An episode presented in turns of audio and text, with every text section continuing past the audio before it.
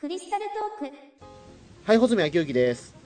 どうも、スーパーヒーローマニアの伊藤弘樹、人は僕を怪獣記憶男と呼びます。はい、じゃあ本日はですね、えっ、と、まあ、特に何も考えてなかったんですけども、まあ、ね考えてなかった2019ね年のね、えっ、と、うんアニメ事情みたいな形をちょっとやりたいと思うんですけども、おー、久しぶりなんていうか、がっつりオタクっぽい話をしそうな予感だね、これ。まあ、ちょうどそのね、えっ、と、2019年もは冬アニメ始まってますよね、えーもう。そうだね、もうぼちぼち、今これ撮ってるのが1月8日でね、早いもので、あの、に2019年になってから1週間だよ。本当あっという間だったね、この1週間が。そうですね、なかなかね、濃い1週間だったと思うんです。まあ、人それぞれだとは思うんですけども、もちろん。え ーうん、確かに。でもそろそろまあね、そ間だけどの、うんようやく番、うんテレビ番組もまあ特別番組からね、あの普通のうんね、えっ、と日常を取り戻しつつあるので、えあ、そうだね、なんか、あっという間になんか、いつも通りに戻ってるとこがあるかもしれないね。うん。ーそうですね。なんでまあうんちょっと2019年、まあこれを見るぞっていうなんかアニメの申告みたいなものがあれば、今のうちやっておいた方がいいのかなっていう、今まであんまりやってなかったじゃないですか、そういうことを、この1そうだ年ぐらいやっねて。もね。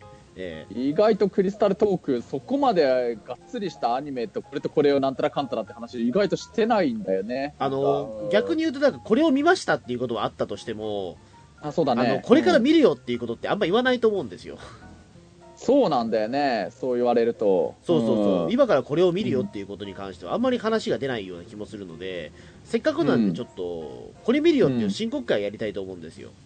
あいいね、うん今まではこれまでのすでにもうやってたあのラブライブだとかガールズパンツァーの話だったけどそれも見たって今日はも話なんですよね、全部ね。うん。ええ。うもうこれ今度の未来の話だからね今日やるのは。そうですね、まあ一応だからその上でね、まあ、まあ途中で脱落す脱落するやつもあるのかもしれないけども、うん、一応でもそれはちょっと事前に全部言っとこうかなっていう、でできればだからそれね、ままたコンクール終わった後に、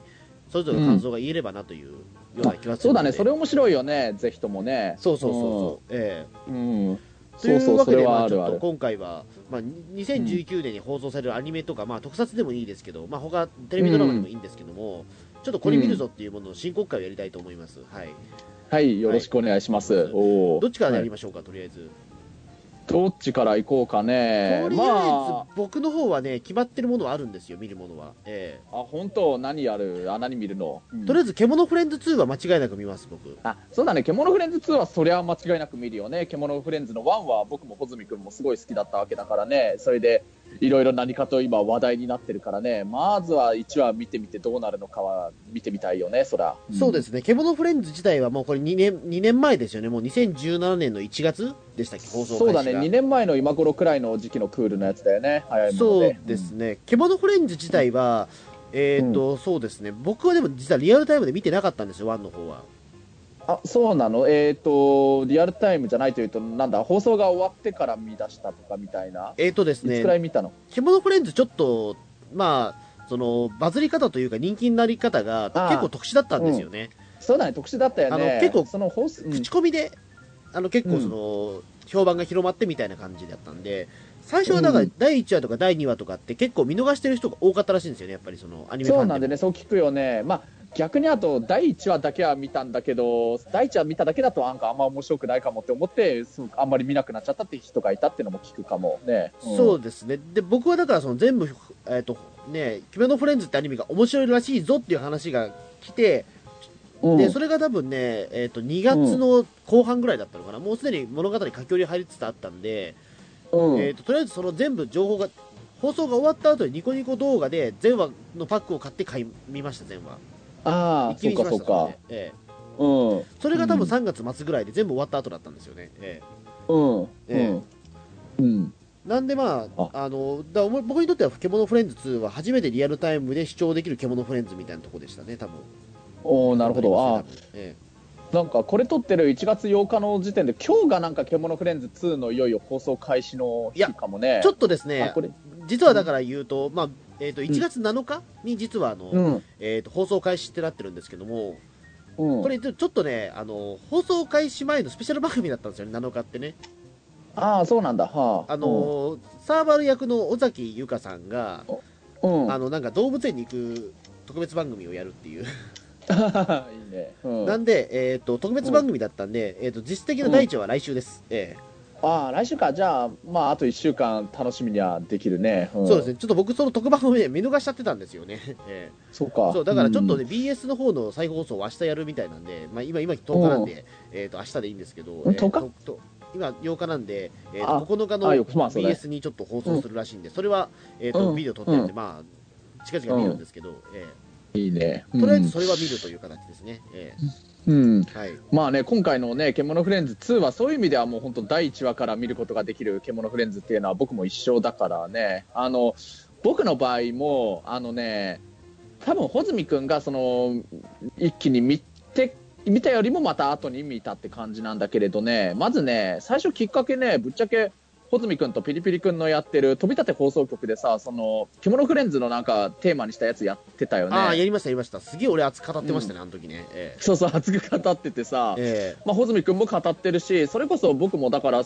2月とか3月にもなる頃だったから、もう佳境に入って、なんか、獣フレンズってアニメがコンクールすごいぞっていう、なんかいろんなネットの声とか、そういう声が聞こえてきてた頃くらいの頃で、まあ、あとその主題歌のようこそジャパリパークもね、結構、普通に歌として、曲としてもなんかブームになってるというか、そういうのもあって、まあ、例によって僕も、例えばカメラを止めるなとかもそうだったけれど、なんか、ブームになってるやつならちょっと見といて知っときたいなと思ったっていうのもあるから、まあ、もともとガルパンとかラブライブだって本当そんな感じの流行り物っていうところですもんね、やっぱりね。まあね、流行り物で、それでええそういうの知っておけば、そういうのが好きな人と話すときに話題が広がって、やっぱり楽しいっていうのもあるから、うん。だからまあ僕もね、あのそうだね、ニコニコ動画、それで見て、まあ一応見て、1話を見、まあね、1話を見た時点で、まあこれが話に聞いてたサーバルちゃんとカバンちゃんかって思って、うん。まあなんていうのかな、1話とか2話とか見た時点では、そう、もちろんつまんないとは思わなかったけれど、まあ、ずば抜けて面白いってことではなかったんだけれど、でもだんだんやっぱり他にもいろんな、いわゆる動物のフレンズたちが出てきて、か彼女たちって言い方になっちゃう？まあ 一応彼女性っていうことになってる女性だもんね、メスだもんね、うん、そういうなんかいろんな協力していろんな物事を解決していく物語を見て、なんかあの、なんだかんだこういうアニメって、でたまにそういう、こういうのを見るとちょっと癒されるなとは思ったし、なんかみんなで協力して物事解決していくのってなんかいいよねって思ってて、うん。そうですねだんだん、ううん。ん、話数重ねて見ていけば見てるほど、だんだん面白さがすごい広がっていったって思ったよね。あそうのですね。うんうんケモフレって多分ね、一緒うん3話ぐらいから化けるんですよね、あれ。あそうだよね、3 3話ぐらいで。急にね、面白くなってくるんですよ、これ。うんあの3話が時ね時が出てきて、まあ、あそうそう、時、金田智子さんの。金田智子さんの時が出てきて、ああ、意外とこのキャラクターたちも面白いなっていうことが分かって、で、次の回で土の子なんで、あ、そうだね。でそうするともう、そもそもじゃあジャパリパークってなんだろうっていうところに、おおまあ、うん、そういったお金の概念とか初めて出てくるんで、えじゃあこの世界観って何なのっていうところでどんどん実は興味が引きつ、ね、あの持っていくっていうところになって、うん、でうん。どんどんその文明化が進んでいくっていうね、えー最初はだってそれこそね、ねサバンナのジャングルしかないところなのに、急にだって旅を進めていくと、温泉があったりとか、あのそうそうなんかねアイドルがいたりとかっていう世界観になってくるっていう、うん。このアイドルペ変わりようがすごかですよね。うん。うんまあ、確かになんか人のかつては人の住んでたなんか痕跡のあるのがだんだんね出てきて確かにそうだね。4話でその土の子が出てきていろんなあの秘密ジャパリパークの秘密というかそういうのをいろいろ話したところくらいからなんか本当の獣フレンズの面白さが分かってきたというかだんだんそこから最初の佳境に入っていくところがあったっていうのはあるよね。ん。そうですね、こあじゃあこの世界は何なんだろうっていうところが、まあ、あのだんだん分かってきて、でもうん。最後の最後で、ねまあ、いわゆる結構ジャンプ漫画的な展開があってっていう、あそうだね。みんなでネタバレ言っちゃって大丈夫だよね、まあ、今更ね。第一期だったら。ええ。今さね、だからみんなで協力してカバンちゃんを助けるみたいなね、あれだって本当、サーバルちゃんのすごいなんかね、熱くなってるあのセリフとかもね、すごいいいシーンだなって思ったし、カバンちゃんを返してよっていうえとことかの。うん、で、あれでさ、最終話で、まあだからカバンちゃん助かった後で、カバンちゃんがなんか旅立っていくのも、サーバルちゃんがね、あ結局後ついてって、そこで、まあ第1期は終わりみたいになったから、はい。完全にあれ第2期につながるようなね、終わり方だったわけだけど、ね。うーんとね、まあそこからの今回なんだが、ううー。ーんと、まあ、そのあたりはケーフェイですね、ええええすいません、その後の話はケーフェイですね、すいません。ええケーフェイあー。あのね、まあ、うん。第1期の監督さんのことはもう言わないですけど、えー。そうだね、もうここでは話それは題ねに、しない第第第1期の最終回は、てか、カバンちゃんはそもそも誰や、カバンちゃんなんてそもそもいなかったんやっていう、今、境地もくなってるんで、えうーせっかくね、うー唯一の人で、やっぱりあの内田彩さんのね、あの声もすごい可愛らしくてってなったんだけど、まあだから、改めて、なんていうの、獣フレンズ2ってタイトルだけど、また全てをリニューアルした新しい獣フレンズが始まるから、今回楽しみにしてるかなってとこかな。ーうんうんそうです。ね、まあ、うんまあ、とりあえず僕は、まあね、まあ、たつき問題に関しては、飛び立て放送局のことにでも結構ね、1時間半ぐらい語ってたと思うんですよね。うん、そう、まあ、今更もうそれはもう言ってもしょうがないんで、うん、言ってもしょうがないから。もしょうがないし、うん。どうしようもないからね、しょうがないことだよね、本当に。しょうがないことなんで、あのうん。とりあえず、獣フレンズ2は、まあそのねえー、とアイカツの監督さんがやられるということなので、あ、それならそれで、穂積君、アイカツも好きなんだもんね。まあ、すまあ、好きというほど好きではないんですけど、一応僕、楽しいアニメだなと思って見てた時期があるので、えうん。ーあのうんちょっとそこは期待したいなっていう、まあ本当に、あ。あのえーとまあ、子供向け漫画の、ね、大御所の方なんで、えうーん。木村監督っていう、あのそこは本当に期待していいと思いますよ、多分あのまあ第1期の辰木監督とはまた全く別なものになるとは思うんですけども、うん。あの非常に期待していいでものになるとは思うんですよね。えうん。うーん。うん。だそこにだそこに関しては、まあ、とりあえず1期ファンもとりあえず仲良くしてほしいなっていうのがやっぱりね、えーもう 1, 期一期は1期でもそれでいいじゃないかっていう、えー えーうん。ももちろん続編を見たかったっていう気持ちはあるんだけども、まあまあまあ、そこはもう僕も大人ですからうん我慢しますよっていう、ね、大人だからね。うん。あんまりああだこうだ怒ってばっかりいたら、あの世界にいるフレンズのみんながちょっと悲しんじゃうかもしれないからね。うん。うんまあ、もうそれはもう割り切ったんで、もう僕結構割り切るのに時間がかかったんですけど、まあ、割り切ったんでね、うん。うんうん。まあね、今は本当にね、第2期を楽しみにしてるからね、まあ本当に一応2年近く待った獣フレンズのついにね、また次の新しいのが見れるぞっていうこと自体は喜ぶべきことだから、ね。そうですね、えーまあ、この先、多分まだ動物園のコラボレーションとかも多分もっと、ね、加速とすると思いますから、えうん。ーそこは期あ待したいそうだよね。えうん。確かに。うん。ーそうですね。あとだからもう一つ見るとすれば、僕はあともう一つ確実に見るのは、えー、とバーチャルさんが見てる方見ますね、多分あ、バーチャルさんは見てる。えっ、と、これはちなみにどんな感じのやつなのかな？えーっとですちょっとね、軽くあのバーチャル YouTuber の話ですね。ああ、そうかそうか、穂積君、今、バーチャル YouTuber も結構ハマってるというかね、キズナアイがちゃんが好きなんだもんね。僕はキズナイ派なんですけども、あの、うんまあ、このバーチャルさんが見てると、いわゆるバーチャル YouTuber の人がね、あのもう大量に出演するこれアニメで、えー、とあそれすごいねですよ。東京 MX。東京 MX ええうんまあ他いろいろうん多分地方ということやるんですけども、あでも今のところうん MX だけなのかな、放送局は。うん、はあのだからいろいろね、そのえー、と未来あかりちゃんとかね、あの。結構有名な、えー月のミトさんとかね、結構いろいろ出てくるので、えーほう。ええうんあとバーチャルゴリラも出るのか。そうそうえバーチャルゴリラ？えバーチャルゴリラっていうあのゴリラなんですよ。えーそうなんだ。へえ。あとびっくりしたのはあの、えっとバーチャルグランドマザー小林幸子も出るんですね。えあ、そうそうなんだ。そりゃすごいよ。ーすごいうん、ね。そうですね。であと音楽がこれら中田康隆さんがやるので、ああ、もうこれは期待するしかないじゃないですかパミパミのええそうだね。確かに面白そうだね、これは。んそうそうそうそう。えうん。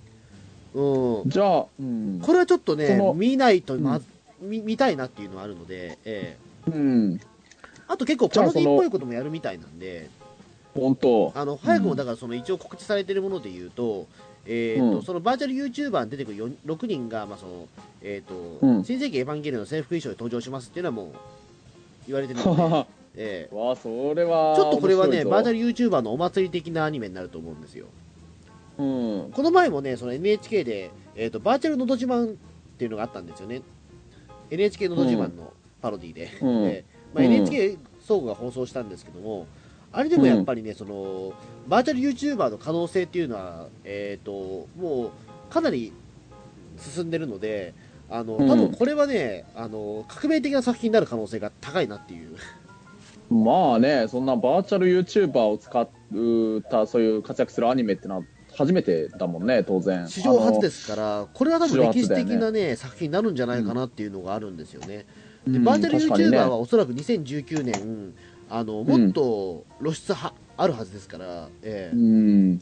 そうだよね、うん。なんかいろんな意味で抑えておいた方がいいというか注目しておいた方がいいというか。そうですね。早くもこういった、ね、いわゆるスパロボの世界みたいなもんなんですよ、これって、それぞれピンで活躍しているものが急にその、ね、クロス、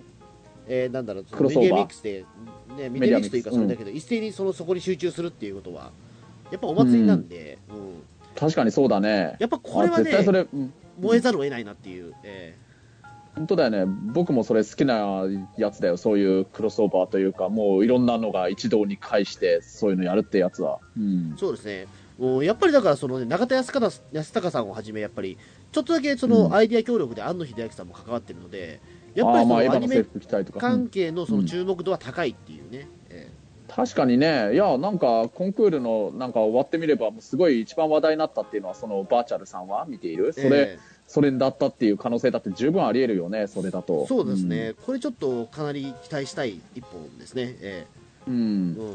うん。あのせセリフとかいうのも声優さんってわけではなくてそのバーチャル YouTuber の人たちがなんていうのバーチャル YouTuber 本人たちがそれぞれの声でセリフで言うってことだよね。まあそういうことですね。うん。おおそれは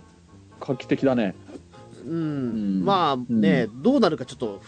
怖い反面もあるんですけどね、やっぱそれぞれキャラクターとしては、だってね、あのうん。それぞれ個人が作ったものですから、やっぱりその、うん。ある程度作られたものではないんですよね、誰誰かその総監督みたいな人がいるわけじゃないから、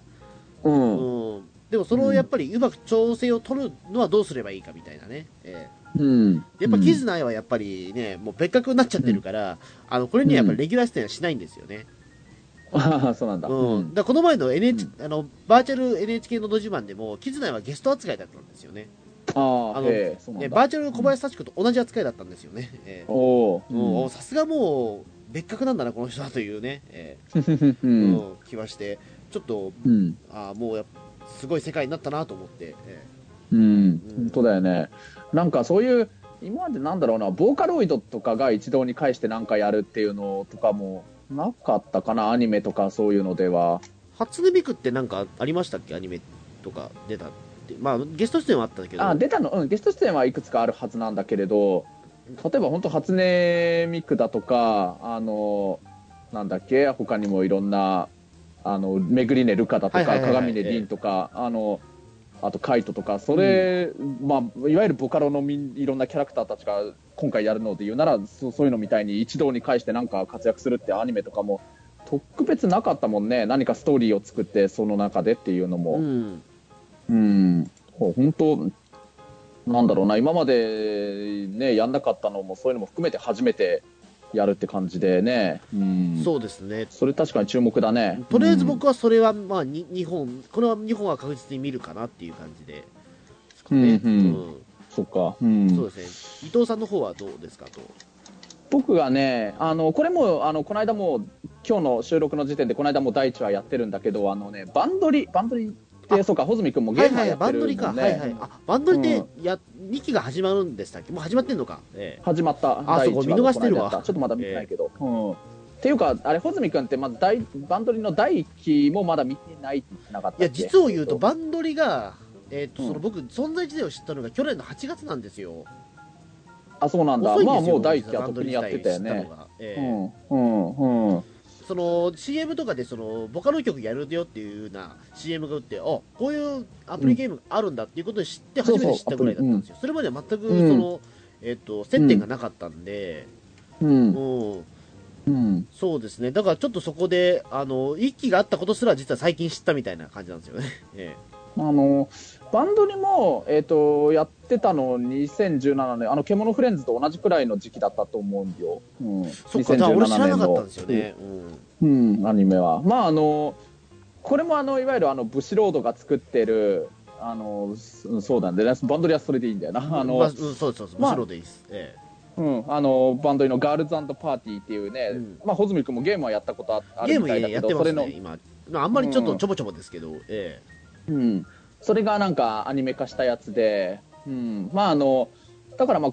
今年で言うならもう一昨年にまずアニメの第一期やってたんだけど、僕もあの、ゲームはそんなにやらないんだけれど、でも本当まさにあのそのゲームの、ね、中で、いろんなもともとあったいろんなアーティストのなんか有名な歌だとか、アニソンとかもあるし、そうだね、ボカロとかもあるんだけど、いろんなやっぱり劇中で、いろんなバンドが出てくるんだけれど、そのバンドのそれぞれのオリジナルの歌とかもね、いわゆる音ゲーなんだよね、はい。それをあの演奏することができたり、しまいには今、本当、まあ、もともとバンドリーで、バンドで最初に結成されたのが、ポッピンパーティーっていう、ね、バンドで5人組のガールズバンドで、まあそのアニメ版のバンドリの第1期はそのポッピンパンティパーティーの5人がうん。主人公になる物語なんだけれど、もうなんか今普通にあの CD とかも実際に発売してもう10個くらい確かなんかシングル CD を出してるんだよね今のうんすご時点で、いですよね、うん。うん。そうそうであの武道館でライブやったりとかもしてるから。あもう武道館まで行ったんですね、すごいな、うん。うん、でなんかゲームもすごいねあのダウンロードされてるみたいだし、うん、だから結構多分第2期のアニメやるのってのはもう満を持してみたいなところだと思うんだけれど。あとなんかあの前のクールかその前くらいのやつであのガルパピコっていうちょっとなんていうの SD, み SD というのかな、少しデフォルメしたなんかちょっと番外編みたいなやつのアニメもやってたけど今回のバンドリの第2期は一応あのいわゆる本本編のアニメというか、うん、またそれでやるんだよね。で、うん。今度はねあのポッピンパーティーも出てくるし中心に出てくるんだけどもう一つあのロゼリアっていうなんかまああのバンドの名前自体はゲームでやってホズミ君も知ってるもんうん。ねなんかロロゼリアもなんかメインになってて、うん。なんか今回あのオープニングとかの主題歌もなんかポッピンパーティーとロゼリアの歌がなんか結構順番に代わり番号に流れるみたいなちょっとそういう特別な形態でやるらしいからね、うん。まだ僕も本編はまだ第2期は見てないからわかんないけど今回はポピパとポッピンパーティーの略したポピパとロロゼリアが多分主人公的な感じで描かれていくのかもしれないね。うん。そうっすね、えっと構想曲 MX ですか、バンドリー。あかな。UHAF 曲だと思うんだけどちょっとあーごめんね。僕はちょっと今もうこれ リスナーさんにもちょっと言うと今パソコン今開いてるんだけどねなんかインターネットがちょっと今調子悪くてちょっと繋げなくなっちゃってえバンドリの公式ホームページに今飛べなくなっちゃってるんだけれど、ええ。まあまあ UHF 曲だったと思う、まあもし、え MX ですね、えうん、そうだね。明らかに間違ってたら後であのクリクリスタルトークのあのツイッターのアカウントか僕自身のアカウントでちょっとあの謝罪のツイートをする明らかに間違ってたら、ええ。この前あの MX でなんか24時間番組やってたっていう話をバンドリー。あそうなの？一挙放送？一でも24挙放送いや時間って一すごいね挙放送にしても24時間はやりすぎじゃないですかなんかわかんないけど。やりすぎだね。すごいね。そんなやってたの？うんやってたみたいな。です俺ちょっとその時旅出てたんで、うん、ちょっとわかん、うん。あのあやってんだと思って。そうかその時見りゃよかったなと思ったんですけど、そうだね。そしたら一気に第一期をもうすでに見見ることができてたかもしれないそうねそうそう。そしたら多分ね、そのまま2期になだれ込めた可能性はあるんですけどちょっと俺は旅にそのねえっとゆるキャンの聖地巡礼に来てたんで。えーえーちょっと行けなかゆるキャンもいいよね。見れなかったんですけど、うん。えうん。まあ24時間はまあでもねバン,、まあ、バンドにも第1期のアニメも1クールだから、まあそう12サクッ話と見えます13もんね。話。えーえ？何？12話だったらサクッと見れますからね。あまあねサクッと見れるよね、ええ。うん、多分それ以外のまあ例えばあのメンバーの人たちのいろんなトークがあったりだとかあといろんなポッピンパーティーとかロゼリアとかパステルパレットとかグリッターグリーンだとかあのああいうのの本当にバンドの人たちの歌とかもすごい全部流せばそうだね。24時間くらいやれちゃうかもしれないかな、うん、うん。そうですね。まあさすがにまあ24時間見た人どんだけいるのかわかんないけど、え本当だよね。けどね。でもい熱狂的な人はいてもおかしくないかもしれないね。ーうん。まあそれこそ録画とかしておいてなんかあの少しずつ時間がある時に少しずつ分けて見ていくとかそういうのもできるかもしれないけれど、うん。んまあ、僕もねそうだね。もちろん24時間フルでは見れないけれどちょっとくらいはちょっとああ見ときたかったかなってのは思ったかも思うかもしれない。思ったよ今、うん。うん。あ、えー、とちなみにバンドリは、えー、と MX ですねやっぱり、えあ MX か。そうかええよかった、うん、ーちょっとね何かある時はそうですね。1ちょっと僕今月3日の木曜日から放送されてますね。だ毎週木そうそう曜日の放送になりますか。うん、えー。木曜日なんだよね、うん。えちょっと僕も今パソコンが壊れてしまってスマホもまさに今これを収録するために使ってるから何かある時はちょっと穂積君のパソコンが頼りになってしまうけれど ごめんね、ーいえいえいえ。えうん。はい。ーそうですね、うん。あとなんか見るものは、とりあえず見るのが間違いなく確定してるのはそのバンドリと獣フレンズだけれどあとはねまあ、コンクールというか2月に始まるやつだけれどプリキュアの新しいやつは今回からまたちょっと見ようかなあと思ってるんだけれど。プリキュア、うん。えうん、プリキュアが、うん。うん。まあ、今やってるのが「ハグッとプリキュア」っていうやつで、えー、とそれはもうすぐ最終回になるんだけれど、えー、とそれの次のやつのタイトルがなんだから「プリキュア新作」って検索すれば出てくえると思うんだけど。ますけど、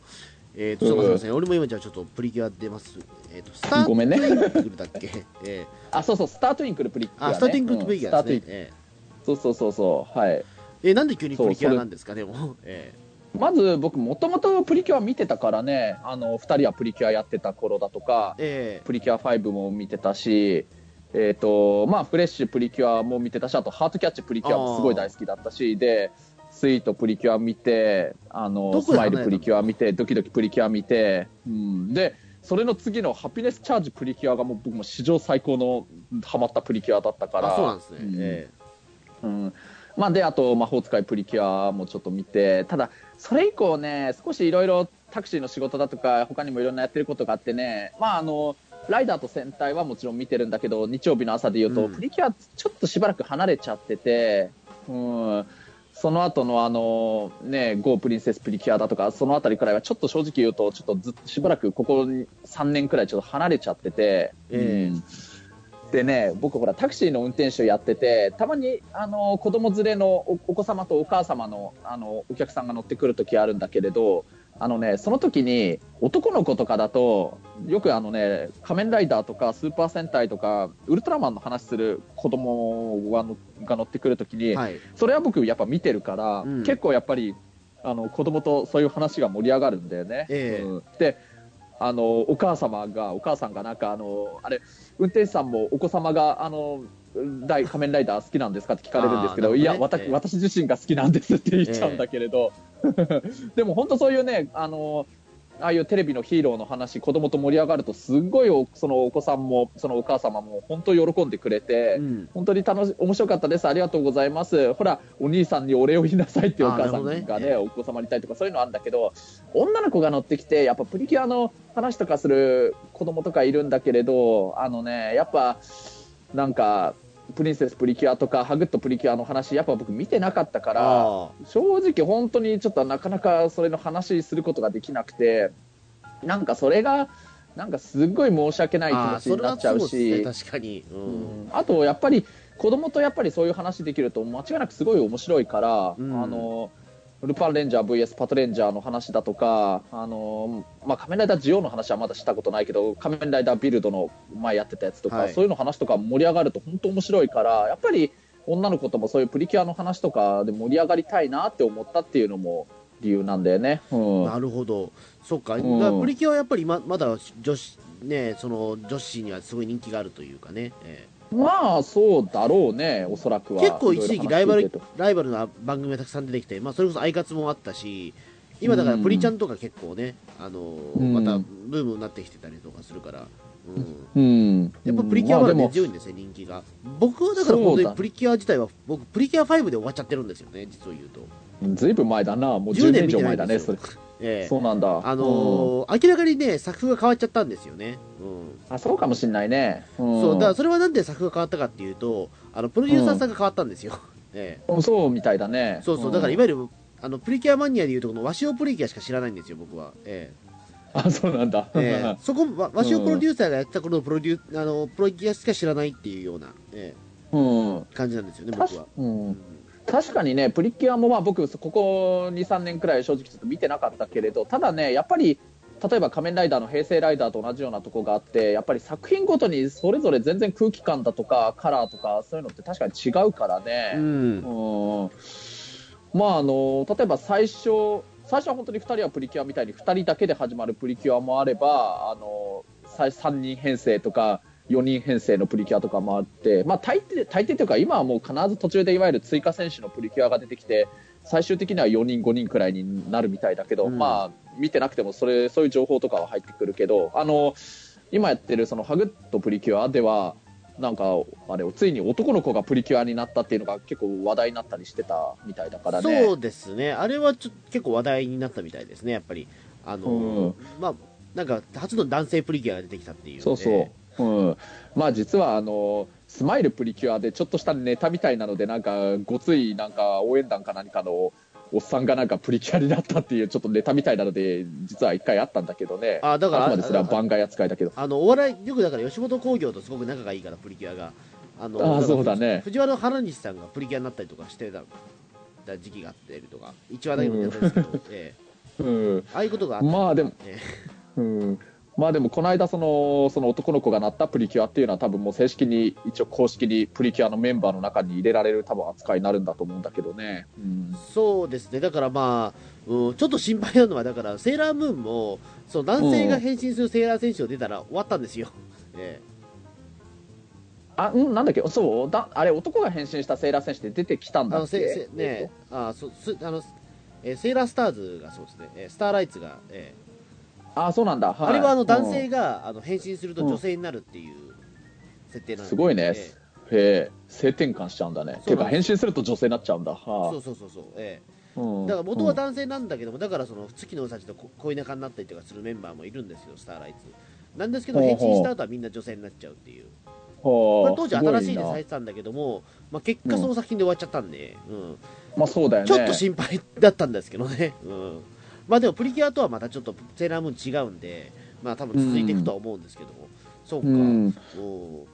う。ん。プリキュアでもちょっと俺も久々に見ようかな、それなら。えそうだよね、ええ。やっぱりね、なんなら本当にね、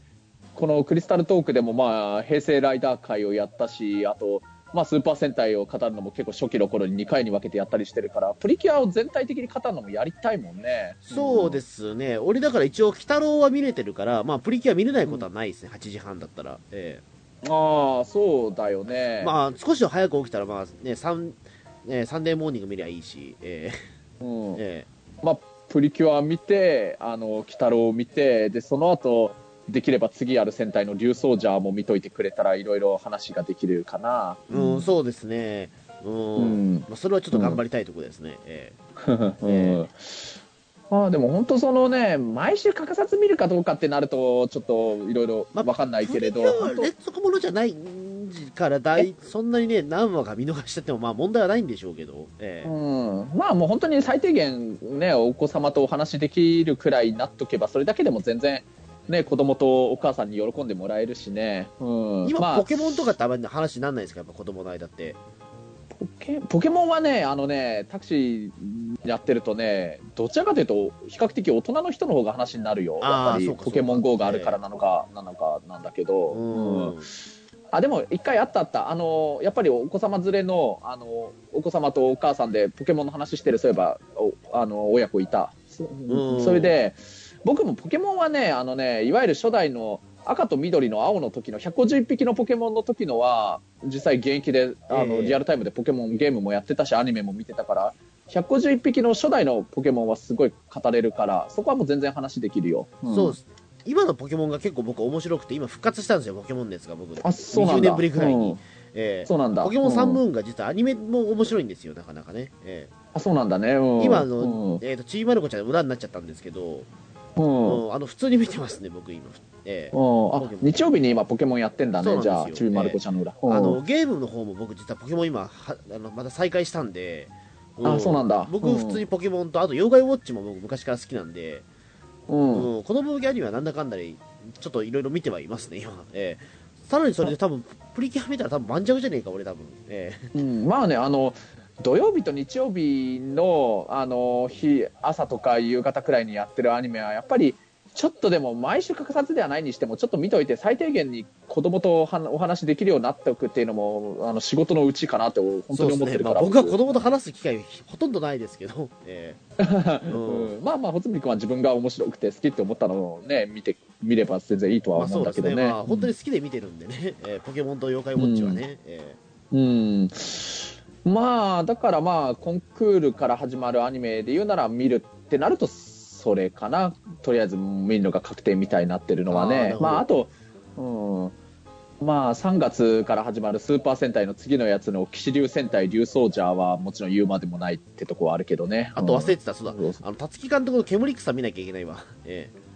まあ、たすき監督のそうか別のアニメあるんだね。えそうそう。そう、言うの忘れてた、触れるの忘れてたわ、ええ。うん。いやもちろうん。ん、煙草さん僕見ますね、えうん、あそうだね、ぜひ、辰木監督の作品は、やっぱりあの、ケモフレのね、あの、第一期の時のね、あの、なんとも言えないなんか世界観というか、あれはやっぱり辰木監督がアニメの獣フレンズは作ってくれくださったもんだと思ってるからね。うん、そうそうそう。うん。うん、そうそう。やっぱりね、なんか、みんなで辰木監督の作品を見て、それで辰木監督を応援すれば何かいいことあるかもしれないしね、もしかしたら。そうですね、まあ、まさかの、だからね、その、獣フレンズ2と同時期とはまさか思わなかったけど、えー ちょっとずらしてくるんじゃねえかなと思ったら、まあ、まさかのね、あの、思いっきりぶつけてくるっていう、このね、えーうん、ななかなかえぐいことやるな、みたいなね。えやるね。ーえうーん。うん。あとなんかそれ見見るも、あとなんか見たいというか、その、ありますか、なんか？え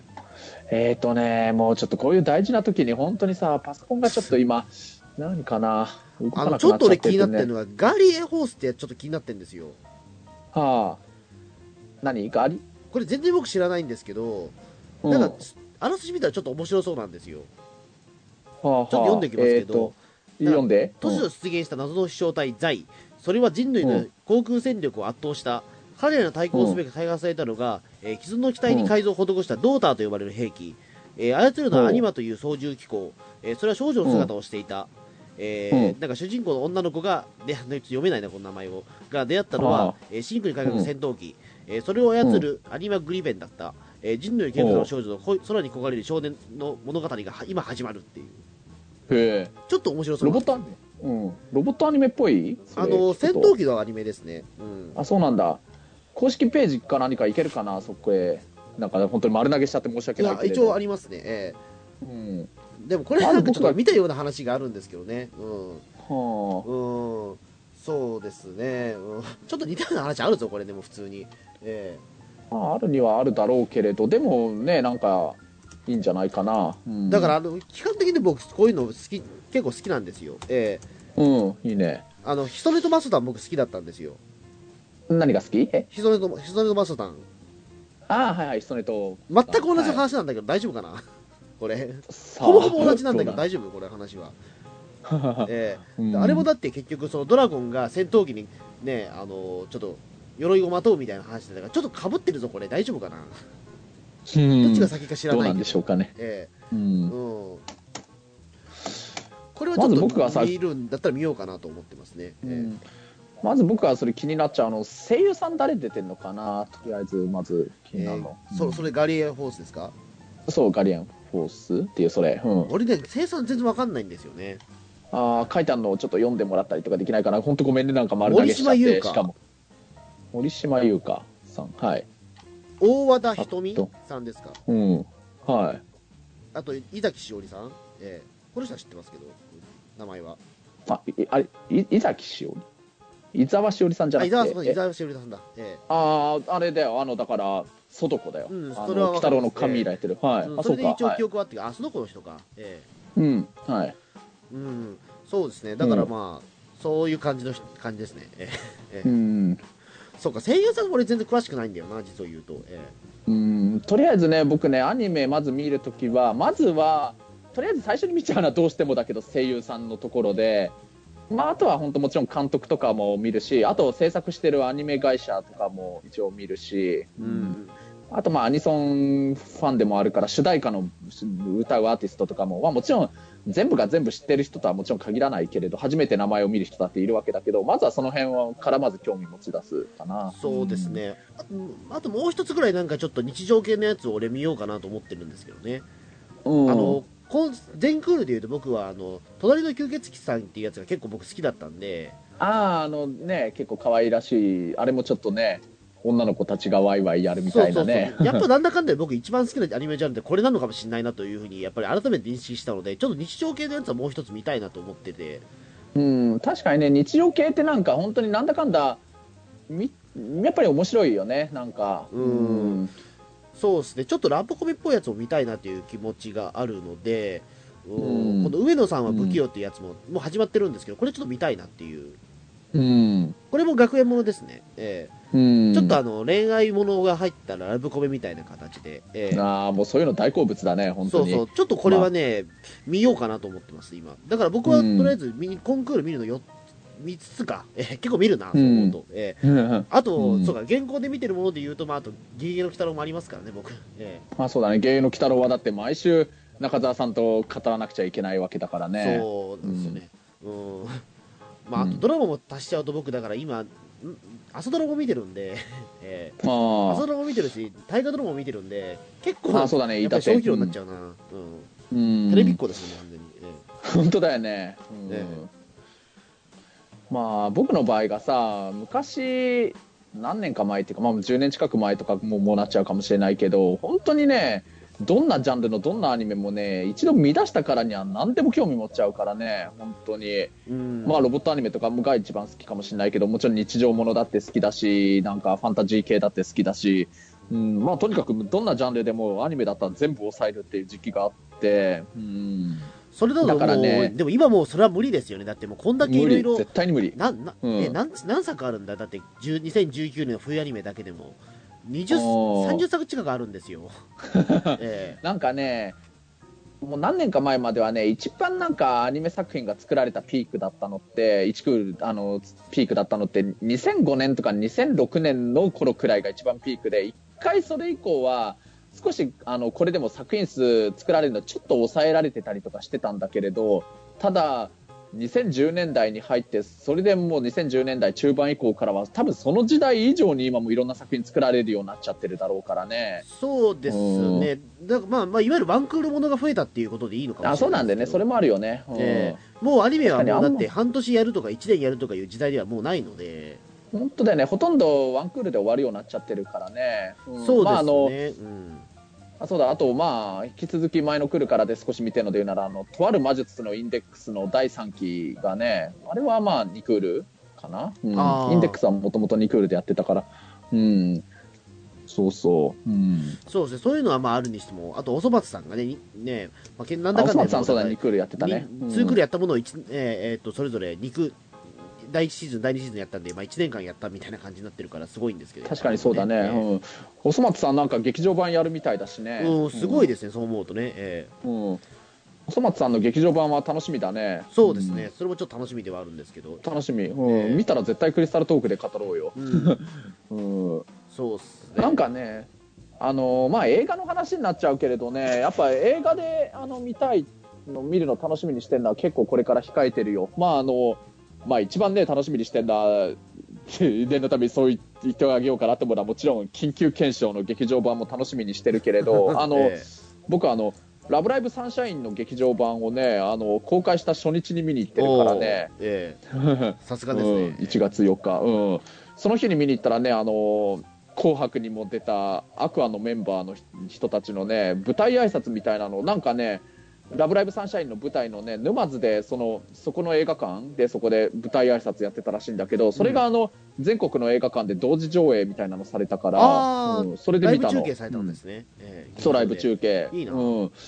あと「ラブライブサンシャイン」の映画って本当に画期的だなって思ったのがねあの映画がまずね始まってねあの、まあ、最初時間になると予告いろんな作品の予告があった後にいわゆるあのカメラの変なのがなんか踊ってるあの劇場内の盗撮は犯罪ですって言ってポップコーンとなんかジュースがバーンってなんかワーワーってやって捕まるやつあるじゃん。ありますあります。わかる？おなじみあるのやつね。あれ、うん、あれ流れ終わった後にね、なんか最初にまずね、撮影タイムとかいうのが始まるんだよね、今、劇場内の撮影は犯罪ですって言いながら、あの。なんかね、うん、あれ、30秒、1分くらいあったかな、なんかね、あのアクアのメンバーの誰かが出てきて、あの静止画ではあるんだけれど、動画ではないんだけど、その静止画があのある中で、あとそのそれぞれの登場したキャラクターがセリフを言うんだけど、その間ね、そこだけはあの写真撮影、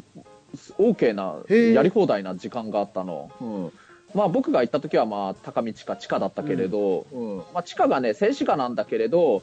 あのーなんか神社みたいな前の前のところであの映画見てるお客さんにちょっとなんか語りかけてくれてるみたいななんだけどその時間だけはもう撮影いくらでもして OK で、うん。まあもちろんそれでツイッターに上げるのも OK なんだけれど、うん、その時間があってから本編が始まってで本編の映画が終わった後にそのアクアのメンバーのその同時中継の舞台挨拶をやるみたいなそんな流れだったんだよね。うん。ああ、でもそっか。まあだから一応だからそういうふうに、えーなんていうんですかね、えーと事前にその撮影タイムがありますよっていうふうにすると、確かに、あの、いうん。抑止を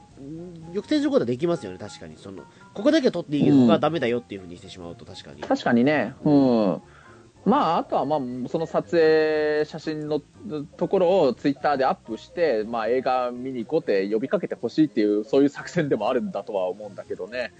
そうですね。昔はなんだっけな、俺だからあのむあのえー、とロボ石丸さんがやってたイベントでシルバー仮面の24時間一挙,、一挙上映っていう、まあ、気が狂ったようなイベントに参加してたああ、なんか言ってたね。うん。発声 OK、えー、と写真撮影 OK っていう、えうん。ーえー。すごいね。なんでバンバンあの、うん。そのツイッターに投稿してくださいっていうシルバー仮面見ながらみたいな、え すごいね。それもすごいね。うん。ーうん、それ以来の衝撃ですねそう思うと。あれがまさか一般的する一般化するとはみたいな、えうん、まあでも、あのー実を言うとちょっとこの撮影をしてる日のね昼間はちょっと中澤さんと一緒にあの仮面ライダーの平成ライダージェネレーションズの映画をようやく見に行くことできたんだけれど、ライダーの映画にはそういうのなかったしまああと去年の年末うん、あと、まあ、去年の年末くらいに見に行って、この間、ピリピリ君と穂積君と僕でちょっとね、飛び立て放送局で話題にした、機動戦士ガンダムナラティブの映画とかも、そういうのは特になかったから、まあ、まあ、とにかくラブライブサンシャインの今回見に行った映画がそんなのあったの。初めてだったから、うん、と、画期的だけど、これからそういうのもいろいろ増えていくのかなとも思ったけどね。そうですね、まあ、うん。せっかくね、その大画面でね、うん。まあ、大画面というか、あれですけど、まあまあ、ラブライブっていうのが、まあ、本当にアイドルものだから、うん。まあ、ちょっとその撮影とか、そのね、は結構大事になってくると思うから、うん。うん、うん。まあ、プリキュアぐらいはやってくれるのかもしれないね、この先にももしかしたら。うん。そうだね、まあ、プリキュアはなんかよく子供がなんか映画館行くとなんか応援ステッキみたいなのを渡されて。ああそうそう。あれね、でもちょっとね、残念なことに、小学生しかもらえないんですよね、あれね。大人はもらえないそうなんだよね。ええ本当だよね。だから俺、手作りして行ったことありますもんね。自分で作って、えそうなの。それで応援したの一え応緒に。援しました。だって穂積君がプリキュアの映画見に行ったってなったらプリキュア5の頃ってこと？そう、プリキュア5の時に僕一人で行ったんですよ。うん、でその時僕大学生だったんであの、まあ、昼間時間があるもんなんで、あのうん。まあ、昼間にプリキュア行ったんですよ。でその時にうん。だからあの、ちょっとすみませんちょっとミラクルスティックもらえないんですかって聞いたんですよ。あすみません小学生だけなんですよって言って、まあ、しょうがねえなと思って。だからまあその時、うんまあ、そういうこともあろうかと、まあ、僕はとりあえず100円で買ってきたライトにまあそのうん。えっ、とまあなんかプリキュアってなんかもう書き込んであので自家製作ったんですよ、ね、そうなの。それい今も残ってないの？それは。多分残ってないですねそれ多分。えあそう、うん。見たいかったなそれえでで劇場に行ったら俺一人しかいないんですよお客さん。えお何？大人はってこと？いやいや子供も含めて。お客さん俺一人なんですよ。えなんでなんでそんんなお客さんいないとこ行っちゃったの？いやだから昼間だからですよあそうなんだ。そうそうだからあ平日の昼間？平日の昼間なんでその大人もいないしうん。子供もいないんですよ、か じゃあその中で一人で恥ずかしく応援したの？そのいやだからまあいわゆるもう発生し放題ですからマジでプリキュア頑張れともやっぱりすごいバンバン僕がは話しましたけどでもその、ね、ミラクルスティックを振るシーンがあるんですよ。いわゆるプリキュアがピンチだからみんな頑張れっつってみんなあのミラクルスティックを振ってプリキュア応援しようみたいなこと言うんですけど手に持ってるの偽物のミミラクルスティックしかないんですよ僕だから、うん。偽のミラクルスティックブンブンブンブン振り回したら、まあ、プリキュア勝ちましたよ、ええ。穂積君の応援のおかげだよきっとそれいやは本当そうです 僕一人で多分子供の何百人分の多分パワーがあったと思うんですよ。偽のミラクルライトを使ったとしても、ええ。うん、だから結構勝ちましたからねプリキュアね、ええ。よかったよ。ええ。穂積君が僕そこでがはプリキュアファン何も発生しなかったら多分ねあのプリキュア負けてましたからね、ええ。うわー大変だね。だとしたらその穂積君のその活躍がなければプリキュアシリーズはそれから10年以上も今も続く続いてなかったかかもしれないいねですからね、ええ。そまあ本当だからプリキュア俺に感謝すべきだと思うんですよね。素晴らしいね。そこは本当にプリキュアを今まで存続させてんだ俺だみたいにどんどん言った方がいいかもしれないなそれは。まあそうですねえうえん。うん。もうまあ。こんなん親に見せらんねえなと思いましたけど普通に、ええ。いや僕もさ別にあの映画の映画の録音や撮影は犯罪になっちゃうけどその映画を見ながらミラクルスティック振って応援している穂積君を動画で撮りたかったよ本当に。うん。もうキュアドリームさせとか言ってましたからね途中から俺、え させえええ。させっつって、あええ。うん。そこだっつって、ええまあでも本当さ、プリキュアの映画ってさ、だからそういう意味で言うともう10年以上前くらいから、今で言うその応援上映のなんか走りみたいになってたとこあんのかもしれないね。そうですね、プリキュア。はね、え多分さ、結局今なんで応援上映っていうのが今ああるのかというと、その頃っていうのはまだそういう子供向きの映画で子供しか応援しちゃダメみたいなとこあったのかもしれないけど、やっぱりそういう自分のあのそういう好きな映画を見てその好きなヒーローやヒロインを応援したいと思った大人って結構いっぱいいたってことなんじゃないのかな多分まあ、そもそも映画館にいて黙ってるっていうことがね、うん、そもそもその前提は、常識はどうなんだっていうところに多分疑問を呈した人がいたと思うんですよね。うん、だってあの本当になんか日本の映画館っていうのは本当にみんなそういう意味で静かに良くも悪くもっていうかそれでずっと静かに見て終わった時も静かに立ち上がったりするけれどでもそれこれって海外のアメリカとかの映画館だと本当に見てるお客さんって映画見ながらすごいわーって最初からすごいねいろんな歓声を上げるし見てる途中でも拍手するしもうとにかくみんな見てる人がみんなその映画の中の世界観にもともと入り込んでいくみたいなそういう文化があったからそっちの方が面白いんじゃないかなって僕も思うんだよね。むしろ応援上映っていうふうにあのそういうパッケージにしちゃうこと自体が実はその、ね、日本の映画もしかしたら遅れてるのかもしれないですね、そう思うと、うん、もう本当それでいうともう海外の欧米の映画ってそういう意味で言うとずっと昔から日本でいう応援上映をずっと普通にやり続けてきてるわけだからね。そうそうそう、だからまあだいぶ変わってくるんじゃないかなという、まあ、もちろん静かに見たいよっていう人もいるとは思うので。えー、うん、まあ映画のそのジャンルにはよるだろうけれどね、うん、そうです、ね、例えば僕も、うん、今日ちょっと昼間見てたその平成ライダージェネレーションズだってあのクライマックスのなんか戦うシーンとかも許されるのなら本当にあの劇中の登場人物と同じようにライダー頑張れとか一緒に応援したくなっちゃったからね、まあ、中澤さんはどう思ったか知らないけど。中澤さんそういうの多分好きじゃない人ですもんね、うん、まあ、好きじゃないだろうからね、えー、ウルトラマンフェスティバルのショーとか見に行っても本当に静かに見てるけど僕はその横で頑張れウルトラマン頑張れとか言ったりしてるけれどね、えーうん、そうですね、うん、まあそんな感じですけど冬アニメとりあえず一覧は、えーまあ、まただから終わった後とかにね、まあ、またコンクール終わった後に、まあ、同じような感じで、まあ、これ見終わった、じゃあ次のアニメはこれ見ようみたいなふうにできればいいかなと。確かにそうだね、ちょっとね、もう僕はまずパソコンをちょっと次の春のクールが始まるまでに返すっていうのを、そうだね、そうするよ。こういうのって絶対本当こういうの見ながらこれいいねって言いたかったっていうのもあるし、あとまああの。そうだね、あとはまあ本当、実際はあの始まってみたら、コンクールから始まるもう一回タイトルの一覧も僕ね、いろいろスマホとかでも見ながら調べて、それで見てみて、あこれ、穂積君見てよって思ったのがあったら言うしさ、穂積君も何かおすすめしてくれるのあったら、とりあえず見ようと思うしさ、はい、見たからには結構何でも楽しめるからね。えー、うん。まああのできれば本当に時間ある時でいいし他に優先すべきものがあるならそっち優先していいんだけどバンドリのアニメは見といてもらいたいかなバンドリはじゃあ見ますわ、えーバンドリはもうぜひこのクリスタルトークでやりたいよ。えー、あの、うん、そうですね。なんか、うん、バンドリはちょっと頑張りますわ。もともと僕はあの、ね、昔あのアニメでやってた軽音が好きだったんだけれど、えー、あの軽音のねやっぱりもちろんあれもガールズバンドものだったけれどもうずっと10年2010年に第2期がやってからそういうねアニメ化やんなくなっちゃってなんかまたちょっとガールズバンドものの結構僕なんだかんだ好きだったからそういうの見たいなって思ったらねバンドリが始まってくれてそれで今バンドリ今こんなにブームになってるから結構今喜んでるからね。まあ雰囲気的にはもう検温とまた全然違うけどね、まあ、は。ねまあ、うん、まあ目的一応あるはあったけどでもそこまでねその、うん、バンドリはやっぱりちょっと、もうもう少しやっぱり目的ありますもんね、すごいね。そうだね、うん。うん、軽音はある意味、本当に軽音部を舞台にした、それこそ日常ものみたいな言えるかもしれないけど、えーバンドリはもう本当にまさにそうだね、あの第1期で言うならあのライブハウスのオーディション合格してライブに出るためっていうすごい目的でや頑張ってる、ね、やつだからね、うん、そうっすね、そうそう。うん。だそう思うと、だからまあね、うん、ちょっとだからバンドリもちょっと見ますけど、うん、え。ー、うん。うん、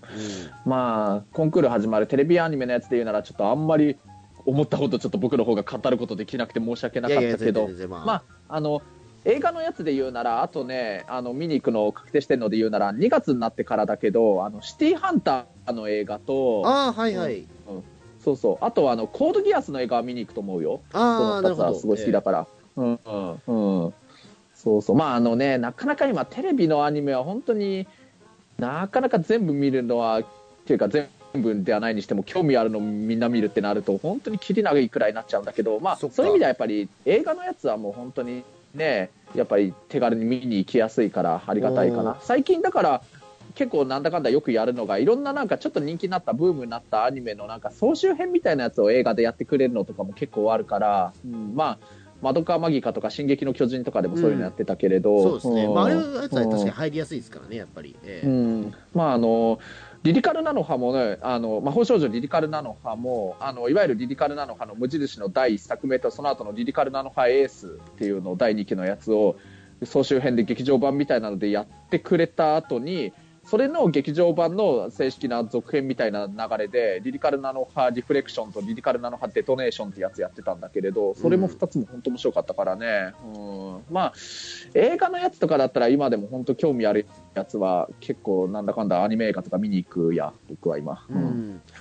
うん、じゃあまあそろそろじゃあ時間も時間なので、じゃあ。そうだね、えー じゃあそんなとはい。こでなんだかんだいろいろ語っちゃったかな、まあ、はい。ななんだかんでも一番さ過去最長のやつになったんで、じゃあまあ。えそんなになった？あそんなに？実はもうあ1時間近く撮ってるので、実を言うと。すごいな。すごいな。アニメの話だと止まんなかったな、あ止まんねえなっていうのがね、分かったんで。あー僕本当パソコンつなげなくて何も資料を見ることできない割には結構語れたか。じゃあまあそんな感じで、じゃあありがとうございました。うんはい。はい、ありがとうございました。どうも。すいませんうん